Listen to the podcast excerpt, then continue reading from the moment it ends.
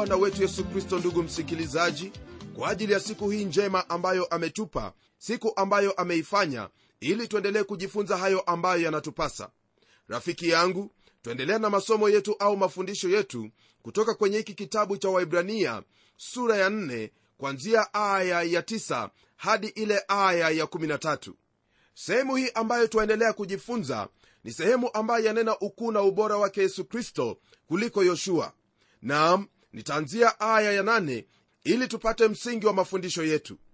Neno lake bwana lasema hivi kwenye aya ya 8 na ya 9 maana kama yoshua angeliwapa raha asingelinena siku nyingine baadaye. Basi imesalia raha ya sabato kwa watu wa mungu.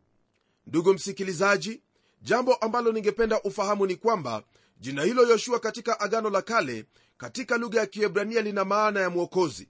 Nalo jina yesu ni jina la kiyunani ambalo katika agano jipya lina maana ya mwokozi pia. Na hapa tuambiwa kwamba maana kama yoshua angeliwapa raha asingelinena siku nyingine baadaye. Wakati ambapo yoshua alikuwa amezeeka kulikuwepo bado na nchi kubwa sana ambayo wana wa israeli walihitajika kuimiliki. Watu wa israeli hawakuwa wameingia katika mibaraka zake mungu ambazo alikuwa amewaandalia kikamilifu. Yoshua hakuwa na uwezo ule wa kuweza kuwapatia mibaraka zile lakini rafiki msikilizaji ningelipenda ufahamu kwamba unapomwamini na kumtumaini yesu kristo yeye atakuingiza katika nchi hiyo ya ahadi ya leo hii mahali ambapo utapata mazao mibaraka na hata furaha maishani mwako. Hilo ndilo ambalo twahitaji leo hii maana hilo ndilo ambalo mungu amekusudia kwa kila mmoja ambaye anamwamini yesu kristo. Lakini ni kitu kipi hicho ambacho chaweza kutunyang'anya haya yote kile ambacho chawanyang'anya watu wengi mibaraka hizi ni kuto kuamini ndugu msikilizaji unapokosa kuamini kile ambacho mungu amenena au yale ambayo mungu ameamuru kwa ajili yako yanayopatikana kwenye neno lake yani biblia basi wewe utakosa mibaraka hizo pamoja na furaha ambayo mungu anakuhitaji uwe nayo. Kwa sababu hiyo ni vyema kujiepusha na roho hiyo ya kutokuamini na umwamini yesu kristo au uliamini neno lake mungu kama vile neno hilo linavyokuagiza na ni kwa njia hiyo peke yake ndipo utapata mibaraka zake bwana. Neno hilo laendelea kwa kutwambia kwamba basi imesalia raha ya sabato kwa watu wa mungu. Kwa neno lake bwana kutwambia jambo hili hasa raha hiyo yalenga wakati huo ujao ambapo watu wa mungu watapata hilo pumziko la kimbinguni mbinguni ndugu msikilizaji ni mahali ambapo kuna toshelezo mahali ambapo kuna raha kamili na pia baraka ambazo ni kamili. Na kwa ufahamu wako baraka hizo tayari watu wa mungu wameanza kuzifurahia hapa hapa ulimwenguni. Kwa maana yeyote anayempokea yesu kristo huyo anapokea huo ufalme wa mbinguni katika moyo wake. Ndiposa utawaona wale ambao wameokoka wale ambao wamemwamini yesu kristo. Hata ijapokuwa mambo ni magumu mambo yamekuwa hayawezekani bado wana hilo tumaini la kuwaendesha katika maisha yao. Ndugu yangu hakuna mahali pengine popote pale ambapo waweza kupata tumaini katika maisha yako isipokuwa katika yesu kristo ambaye akiwa moyoni mwako wewe una tumaini ambalo lazidi kaburi. Elewa kwamba bwana yesu kristo alipokuwa hapa ulimwenguni alisema kwamba ufalme wa mbinguni umeingia miongoni mwenu huo ufalme ndugu msikilizaji unapokelewa katika moyo wa mwanadamu huyo mwanadamu ambaye amemwamini yesu kristo. Ufalme huo ndio ambao watawala katika moyo wa huyo ambaye amemwamini kristo na yote ambaye yanapatikana katika ufalme wake mungu ndiyo ambaye yanapatikana katika maisha ya huyo muumini. Kwa hivyo iwapo watafuta kuwa na toshelezo maishani mwako au kuwa na furaha kamili na pia kubarikiwa kikamilifu usitafute hayo katika mambo ya hapa ulimwenguni bali yatafute hayo katika huyo ambaye atakupa toshelezo kamili furaha kamili na baraka kamili naye siye mwingine bali ni bwana yesu kristo mwana wa mungu aliye hai tunapogeukia aya ya kumi, neno lake bwana laendelea kutwambia hivi kwenye kitabu hiki cha waraka kwa ibrania sura ya nne. nalo neno lasema hivi kwa maana yeye aliyeingia katika raha yake amestarehe mwenyewe katika kazi yake kama vile mungu alivyostarehe katika kazi zake. Kwa mujibu wa maandiko haya ambayo tumeyasoma rafiki msikilizaji ningelipenda ufahamu kwamba neno lake mungu linaposema kwamba mungu aliingia katika raha yake au kustarehe baada ya kazi yake haina maana kwamba mungu alikuwa amechoka kama vile wewe pamoja nami twaweza kuchoka baada ya kufanya kazi mchana mzima. La hasha! Bali kile ambacho neno la mungu latuambia hapa ni kwamba mungu baada ya kufanya kazi ya uumbaji wake aliufanya kikamilifu kabisa. Ndiposa unapotazama hapa na pale ndugu yangu hauoni kwamba mungu tena anaendelea kufanya kazi ya uumbaji maana kazi ambayo aliitenda hapo awali ilikuwa ni kazi kamilifu. Kile ambacho wafaa kufahamu ni kwamba twaishi katika ulimwengu ambao tayari mungu alimaliza kazi yake ya uumbaji. Isipokuwa tu habari hiyo ya kuumba viumbe vipya yani wale ambao wanaokolewa hii ni kwa kuwa neno lake mungu latuambia katika kile kitabu cha wakorintho wa pili sura ya tano aya ile ya 17 kwamba hata imekuwa mtu akiwa ndani ya kristo amekuwa kiumbe kipya. Ya kale yamepita tazama yamekuwa mapya. Rafiki yangu wana wa mungu ndiyo vile viumbe tu ambavyo mungu anaumba siku hii ya leo kupitia kwa imani katika yesu kristo. Na pia ningelipenda ufahamu kwamba ni hao viumbe vipya tu ndio ambao wanapata raha hiyo ambayo amewaahidi. Nam uumbaji huu ulianzia pale kalvari na wakati wa siku ya pentekoste. Ndiposa unaposoma kwenye vitabu vya injili unapata taarifa kwamba kristo alipokuwa ameangikwa pale msalabani alilia kwa sauti kubwa na kusema kwamba yote yamekwisha. Ndugu msikilizaji wakati ambapo kristo alitangaza kwamba yote yamekwisha basi ilikuwa ni kwamba tayari viumbe vipya vilikuwa vimeanza kuundwa yani wale wote ambao wamemwamini kristo. Viumbe hivi vipya ndugu msikilizaji ni tofauti kabisa na viumbe vingine vyote. Nam huenda wajiuliza swali hili. Je mchungaji wawezaje kusema kwamba viumbe hivi ni tofauti kabisa na viumbe vingine? Nitakufahamisha kwamba wale wote ambao wamempokea bwana yesu kristo wao ni tofauti kabisa maana asili yao imebadilishwa wao wamepata asili mpya asili ambayo inawaruhusu kutembea kama mungu au kutembea kama kristo alivyotembea na kutenda jinsi ambavyo mungu anawahitaji kutenda. Na isitoshe mungu anawapa nguvu ya kutenda hayo ambayo siyo kawaida kwa mtu kuyatenda ila kwa wale ambao wamemwamini na kumpokea yesu kristo. Ndiposa unaposoma kwenye kitabu cha waraka wa pili wa petro sura ya kwanza aya hiyo ya kwanza hadi nne neno lake mungu liendelea kutuarifu hayo ambayo hutendeka katika maisha ya wale ambao wamemwamini yesu kristo. Nalo neno lasema hivi simoni petro mtumwa na mtume wa yesu kristo kwa wale waliopata imani moja na sisi yenye thamani katika hali ya mungu wetu na mwokozi yesu kristo. Neema na iwe kwenu na amani iongezwe katika kumjua mungu na yesu bwana wetu. Kwa kuwa uwezo wake wa uungu umetukirimia vitu vyote vipasavyo uzima na utaua kwa kumjua yeye aliyetuita kwa utukufu wake na wema wake mwenyewe. Tena kwa hayo ametukirimia ahadi kubwa mno za thamani ili kwamba kwa hizo mpate kuwa washirika kwa tabia ya uungu mkiokolewa na uharibifu uliomo duniani kwa sababu ya tamaa. Rafiki msikilizaji haya ambayo nayasoma hapa ni mambo ambayo neno lake mungu latuambia kwamba mungu ametutendea au amewatendea wale wote ambao wamemwamini. Kulingana na maandiko haya ni wazi kwamba ndugu msikilizaji hakuna sehemu nyingine au dini nyingine yoyote ile ambaye yaweza kudai kwamba mungu wao amewakirimia ahadi kubwa mno za thamani ili kwamba kwa hizo wapate kuwa washirika wa tabia ya uungu. Ni katika yesu kristo peke yake yani kwa kumwamini kwamba yeye ndiye mwokozi ndipo twapata asili hiyo mpya ya kuwa washirika katika tabia ya uungu. Na sina sehemu nyingine yoyote ndugu yangu ambayo naweza kukwambia kwamba waweza kupata raha au kustarehe au kupata pumziko la moyo wako isipokuwa kwa kushiriki katika tabia zake mungu yani kuishi jinsi ambavyo mungu anavyokuhitaji kuishi. Ndiposa neno hili la mungu latuambia kwamba kwa maana yeye aliyeingia katika raha yake amestarehe mwenyewe katika kazi yake kama vile mungu alivyostarehe katika kazi zake. Kwa hivyo raha hii ndugu msikilizaji ni raha ambayo ipo kwa yeyote yule ambaye atamwamini yesu kristo kama bwana na mwokozi wa maisha yake. Haiwezekani hata kidogo kupokea raha hii kwa njia yetu sisi wenyewe. Maana sisi sote ni watenda dhambi sisi sote hatuna haki hata kidogo na matendo yetu ya haki ni kama vitambaa vilivyooza au vitambaa najisi machoni pake mungu. Nam hauwezi ukachukua chochote ambacho ni najisi mbele zake mungu. Kwa hivyo kile ambacho kipo ndugu yangu ni kumtegemea huyo ambaye alikuja akafa msalabani ili kwamba wewe pamoja nami tufanyike haki machoni pake mungu tunaposimama mbele zake mungu katika haki hiyo basi sisi twapokelewa na mungu na zaidi ya yote twaingizwa katika raha yake na kustarehe kama vile yeye alivyostarehe. Tunapogeukia aya ya 11 katika kitabu hiki cha webrania sura ya 4 neno lake mungu liendelea kwa kutwambia hivi basi na tufanye bidii kuingia katika raha ile ili kwamba mtu yeyote asije akaanguka kwa mfano huo huo wa kuasi. Rafiki msikilizaji katika maisha yako kama mtoto wa mungu hakuna chochote kile ambacho chaweza kukupa toshelezo kamilifu maishani mwako kama kufahamu kwamba unatembea au kuenenda katika mapenzi yake mungu na kwamba kile ambacho akitenda ni katika mapenzi yake na kwamba wamtumaini na kutulia katika yeye.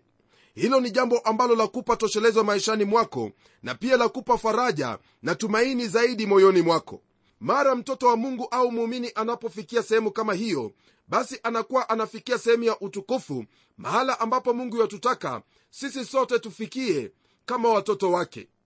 Mfano mzuri wa jambo hili ni wakati ule ambapo yesu kristo alikwenda kwake lazaro na kulikwepo na umbu wawili yani maria na marta maria alichukua sehemu yake ambayo ilikuwepo katika miguu yake yesu naye martha akaenda kule jikoni ili kujishughulisha na wageni ni jambo la kushangaza kwamba ndugu msikilizaji huyu marta ijapokuwa alikuwa akifanya jambo ambalo ni nzuri yeye alisahau kwamba lolote ambalo wafaa kulitenda walitenda kwa ajili yake kristo au kama vile ungelimtendea kristo. Ndiposa twamwona kwamba alitoka kule jikoni na kumuuliza yesu kristo iwapo ajali kwamba maria hamsaidii na kazi yake. Naye yesu akamjibu kwa kumwambia kwamba amejishughulisha na mambo mengi sana lakini maria amechagua lile ambalo halitachukuliwa kutoka kwake daima. Ndugu msikilizaji lile ambalo nalisema hapa ni kwamba iwapo marta angeendelea kutumika mahali ambapo yupo akifahamu kwamba hiyo pia ni huduma kwake mungu na pia kumwangalia umbu wake kwamba kile ambacho anafanya pia ni huduma kwake kristo basi angelifadhaika moyoni mwake. Nami pia kile ambacho nakwambia ndugu yangu ni kwamba lolote ambalo walifanya mahala popote ambapo upo mradi ni jambo ambalo ni sambamba na neno lake mungu. Wewe unamtendea mungu kazi au wamtumikia kristo. Neno hili latuambia kwamba basi na tufanye bidii kuingia katika raha ile. Rafiki yangu ningelipenda kukwambia kwamba lile ambalo neno la mungu latuambia hapa si habari za kufanya kazi au kufanya matendo ya haki ili uingie katika raha ile. La hasha bali kile ambacho kipo ni kwamba wahitaji kufanya bidii kuingia katika raha ile kwa njia ya kuendelea kumwamini bwana yesu kristo katika maombi na kuwa na imani katika yale yote ambayo ameyasema. Kwa maneno mengine ni lazima wewe kuyashikilia hayo yote ambayo mungu amekuagiza kupitia neno lake. Nam neno hilo pia lina tahadhari maana laendelea kwa kutwambia kwamba ili kwamba mtu yeyote asije akaanguka kwa mfano huo huo wa kuasi. Huenda wajiuliza swali hili je mtu yawezaje kuasi maana ya kuasi hapa ndugu msikilizaji hasa ina maana ya kutokuamini. Hilo ndilo jambo hapa ulimwenguni ambalo laweza kukunyang'anya yote yale ambayo mungu amekukirimia na yale yote ambayo yataka kukubariki nayo. Je ndugu msikilizaji wahitaji mibaraka zake mungu? Wataka kuona kwamba umeingia katika raha yake mwokozi? Basi itakubidi wewe mwenyewe kuhakikisha kwamba lolote ambalo mungu amelinena kupitia kwenye neno lake hilo walitii na pia waambatana nalo maana hakuna yeyote ambaye yaweza kupokea haya ambayo twayanena hapa isipokuwa kwa njia hiyo ya kuamini na imani ni kuamini lile ambalo mungu amelinena na kulipokea jinsi lilivyo na kulitekeleza katika maisha yako. Hiyo ndiyo njia ndugu msikilizaji ambayo waweza tu kubarikiwa au kuingia katika raha hiyo ambayo mungu ametuandalia kwenye aya ya 12 neno lake mungu liendelea kwa kutwambia hivi. Maana neno la mungu li hai tena lina nguvu tena lina ukali kuliko upanga uwao wote ukatao kuwili tena lachoma hata kuzigawanya nafsi na roho na viungo na mafuta yaliyomo ndani yake. Tena li jepesi kuyatambua mawazo na makusudi ya moyo wala hakuna kiumbe kisichokuwa wazi mbele zake lakini vitu vyote vi utupu na kufunuliwa machoni pake yeye aliye na mambo yetu kwa mujibu wa maandiko haya ambayo twayasoma ndugu msikilizaji ni wazi kwamba lile ambalo twahitaji kulishikilia sana ni neno lake mungu.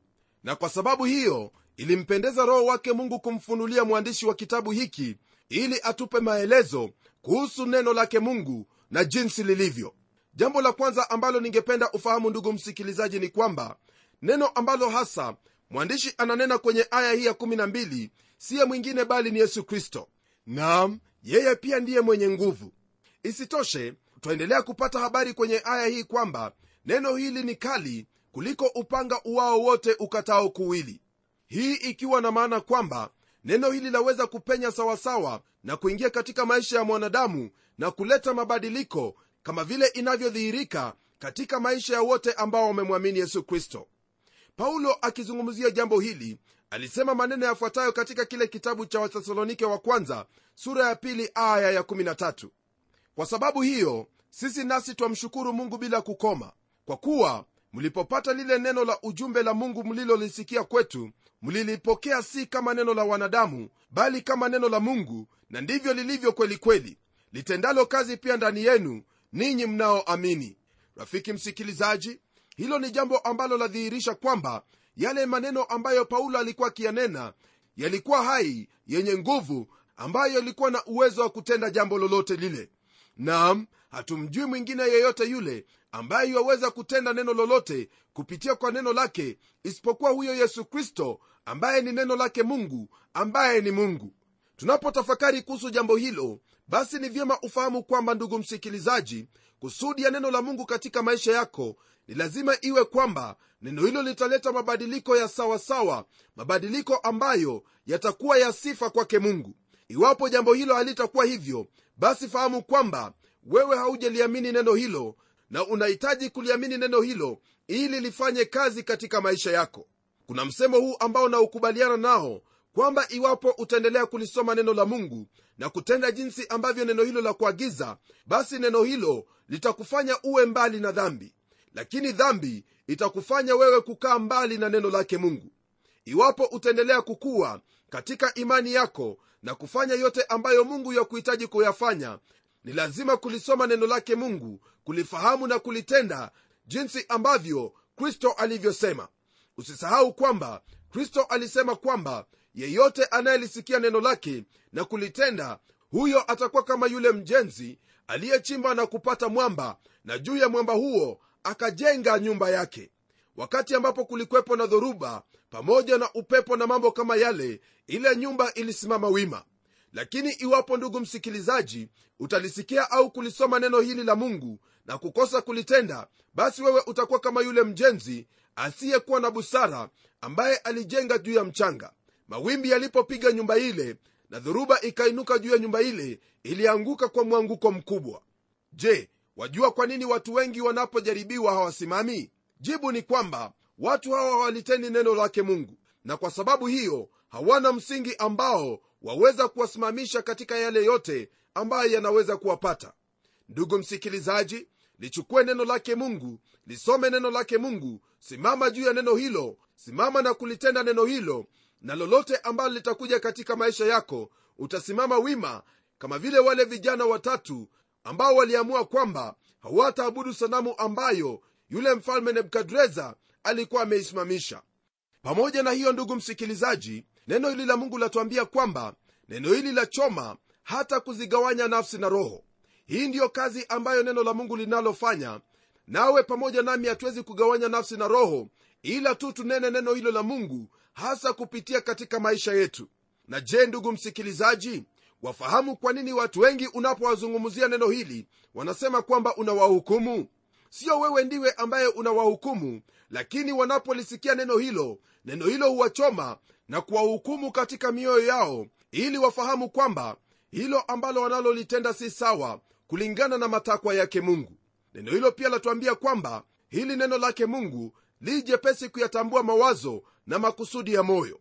Neno lake mungu latuambia hivi kuhusu habari ya moyo wa mwanadamu katika sura ya 17 ya kitabu cha yeremia aya ya 9 moyo huwa mdanganyifu kuliko vitu vyote una ugonjwa wa kufisha nani awezaye kuujua? Kisha kwenye aya ya 1 katika sura hii ya 17 ya kitabu hiki cha yeremia neno lake mungu liendelea kwa kusema hivi mimi bwana nauchunguza moyo na vijaribu viuno hata kumpa kila mtu kiasi cha njia zake kiasi cha matunda ya matendo yake.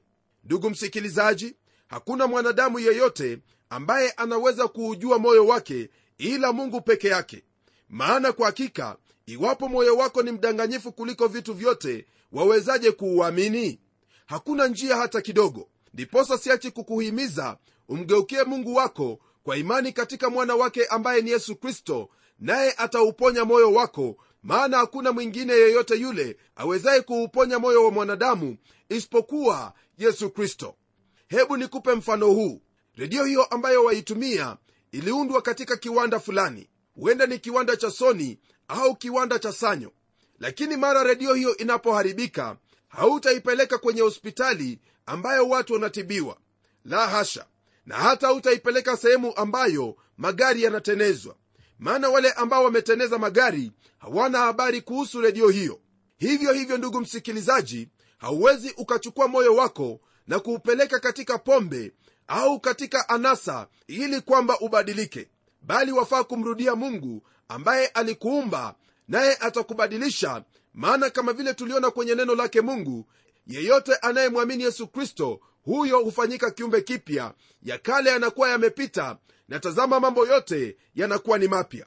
Kwa hivyo jambo ambalo lipo ni kwamba wewe una fursa ya kubadilika una fursa ya kugeuza nia yako hasa kwa kumwamini yesu kristo yesu ambaye ana uwezo wa kukubadili wewe katika maisha yako jambo ambalo hakuna mwingine yoyote yule yuwaweza kutenda. Kisha kwenye aya ya 13 katika sura hii ya 4 ya kitabu cha wibrania neno lake mungu laendelea kwa kutwambia hivi wala hakuna kiumbe kisichokuwa wazi mbele zake lakini vitu vyote vitupu na kufunuliwa machoni pake yeye aliye na mambo yetu. Rafiki msikilizaji kwa mujibu wa maandiko haya ambayo tumeyasoma ni wazi kabisa kwamba hakuna lolote ambalo waweza kulificha machoni pake mungu maana vitu vyote vitupu na kufunuliwa machoni pake. Na kwa sababu hiyo ijapokuwa waweza kufanya mambo ambayo hakuna mtu ambaye iwaweza kukuona na waweza kufikiria kwamba hautahukumiwa kwa hayo fahamu kwamba kuna hilo jicho ambalo hauwezi kujificha kwalo na kuna siku ambayo utasimama mbele zake mungu na utatoa hesabu ya yote ambayo umeyatenda.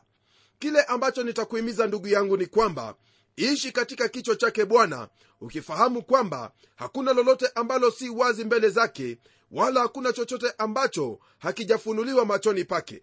Nina imani kwamba wewe kama mtu wa mungu utazingatia haya ambayo tumejifunza siku hii ya leo na zaidi ya yote kuyatilia maanani na kuyatenda maana ni kwa njia hiyo tu ndipo utaweza kumpendeza mungu na kuishi kwa starehe au katika raha yake mungu hapa duniani unaposubiria kurudi kwake yesu kristo ili uishi pamoja naye milele katika raha yake.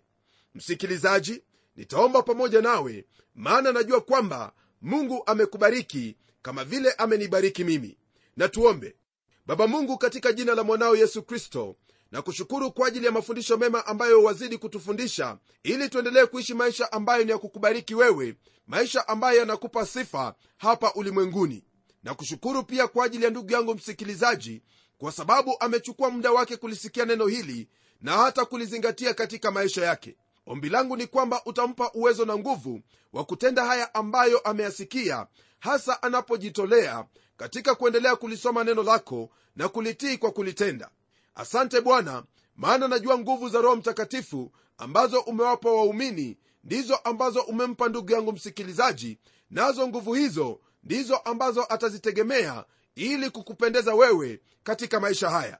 Naomba haya nikiamini kwamba umemtendea na kwamba utazidi kumtendea maana nimeyaomba katika jina la yesu kristo ambaye ni bwana na mwokozi wetu. Amen.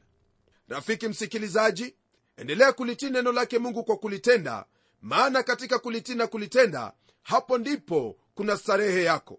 Hadi kipindi kijacho na kutakia heri na baraka zake mwenyezi mungu. Mimi ni mchungaji wako jofre wanjala munialo na neno litaendelea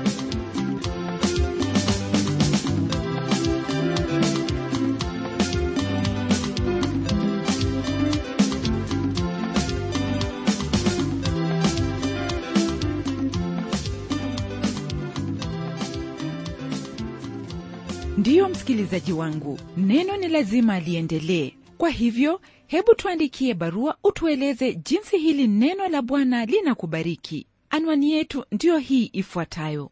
Kwa mtayarishi kipindi cha neno transworld radio sanduku la posta ni 21514 nairobi kenya kumbuka msikilizaji wangu waweza kununua kanda ya kipindi hiki ambacho umekisikiza leo.